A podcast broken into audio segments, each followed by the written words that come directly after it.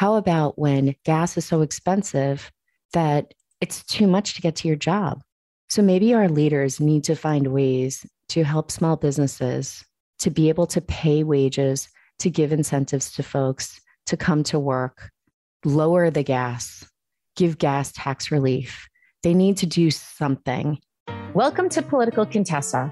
I'm Jennifer Nassour, and this show is here to support your interest in center right politics, policy, and breaking news. Listen in and discover how to awaken your inner ideal candidate. And if you're ready, how you can jump in and change the world as a runner or a supporter. Welcome to Political Contessa. If you or a friend have ever considered running or you know a woman who should, I've got something just for you. My quick guide called Secrets from the Campaign Trail. It will show you five signs to tell you you're ready to enter the political arena. To get these tips and learn about all new podcast episodes and ways to get involved, head over to politicalcontessa.com.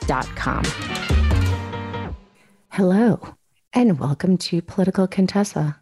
I am Jennifer Nassour, and I am your political Contessa. Have you ever heard the line, it's the economy, stupid? Well, it is. And all we have seen and all we talk about these days, at least in my circles, is how expensive life is becoming. Whether you're looking to go on a summer vacation that you haven't taken in over two years, whether it's driving or flying somewhere, what you notice is that gas, fuel, oil has increased at epic proportions. I, for one, live in Massachusetts, where I think we might have been one of the last regions in the country to see gas prices soar. And I paid almost $6 a gallon for gas the other day. Now, a mother of three very, very busy kids. One of my kids actually drives. So I'm paying gas for two cars.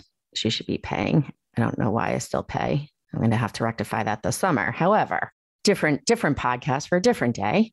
But paying gas on two cars, running kids around from sports and activities, just finishing school, headed to camp, headed to summer jobs, it's expensive. How about going food shopping? So my joke is I don't cook. And somehow or another, every time I go to the food store, it costs me like $200. And I have to look around. No paper towels, no toilet paper, mm, no meat. So fruits, vegetables, and some snacks for three girls between the ages of 10 and 18. I still am unclear as to how I spend so much money.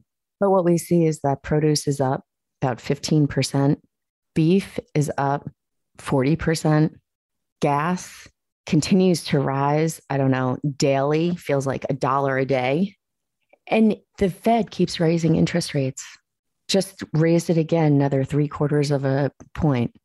And so when you look at California with a $1 billion surplus and there's no gas tax relief for the residents there, when you look at Massachusetts at almost $6 a gallon, and we have no gas tax relief, coast to coast, wherever you live, gas, food, housing is becoming almost unaffordable for most Americans. And it's hitting folks that can't afford it the most, the most, which is outrageous. Inflation is the most regressive type of tax that we could have. And what are our politicians doing about it? Cost of living is soaring. Inflation is just going to keep going up. The economy by the end of the year is going to rapidly slow down. Layoffs are going to increase. I'm not a conspiracy theorist, but is this what the socialist Democrats want? They want us to know what it's like to wait in line for food to get into the food stores during COVID lockdowns or Home Depot or Target. They want us to know what it's like to wait in line for baby formula. They want us to know what it's not. Oh, by the way, lady, it is uh, no, now no tampons. So, you know, just let's go there too. So not only was it the pink tax, but now you can't get a tampon. And it is us who's using them, not the guys. And is this all part of a grand scheme to just make us look like Russia? So the wealthiest of the wealthy will be able to still live their lives, and everyone else is going to be waiting online. And maybe it's not that. That would actually be giving the really socialist Democrats, liberals, I don't think they're Democrats. I don't want to say that because I have a lot of Democratic friends that are really awesome, wonderful people, and they would not want any of this to occur. But the socialists in our country, is that what they want? But they're not smart enough to do that. I wouldn't want to give them that much credit. But it is up to us to make sure that this year, in our midterm elections, we elect people that will represent our interests the best.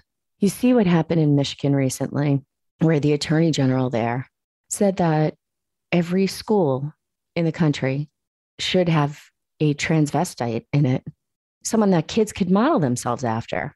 Is that important right now? Because that's confusing. Because again, as a single mom, I'm paying attention to what my electric bill is, what my gas bill is, how much money I'm spending on gas in my car, how often I have to fill up, the food I have to put on the table.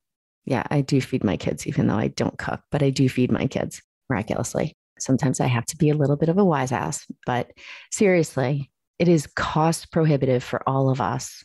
And this administration could say all they want about creating jobs. However, those were jobs that were already there prior to the pandemic.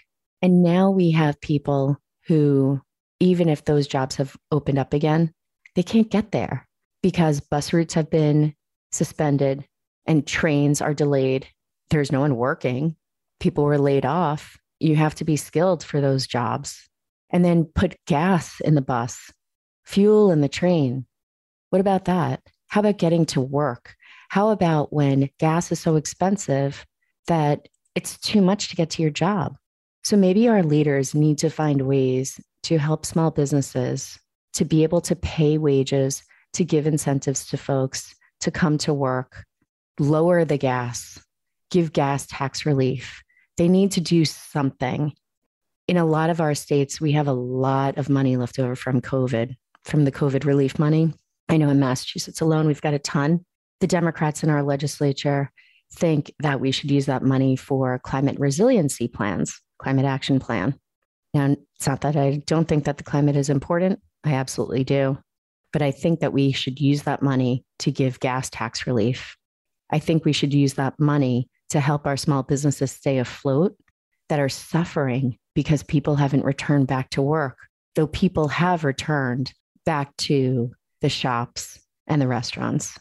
So it's just something to think about because when we hear Democrats that are out of touch, like Nancy Pelosi, like this Biden administration, and signing into legislation laws to help a very small minority of people, which, by the way, I'm not opposed to protecting the interests of every American.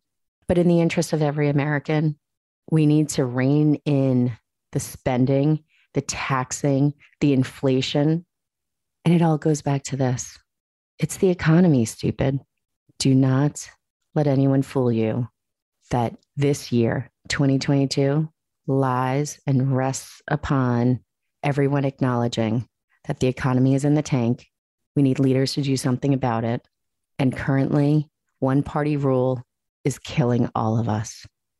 Thank you for listening. I'm Jennifer Nassour, political Contessa. Stay happy, healthy, and safe. Thanks so much for listening to Political Contessa. For all the ways to listen and to get the inside scoop on what's happening in center right politics for women like us, head over to politicalcontessa.com.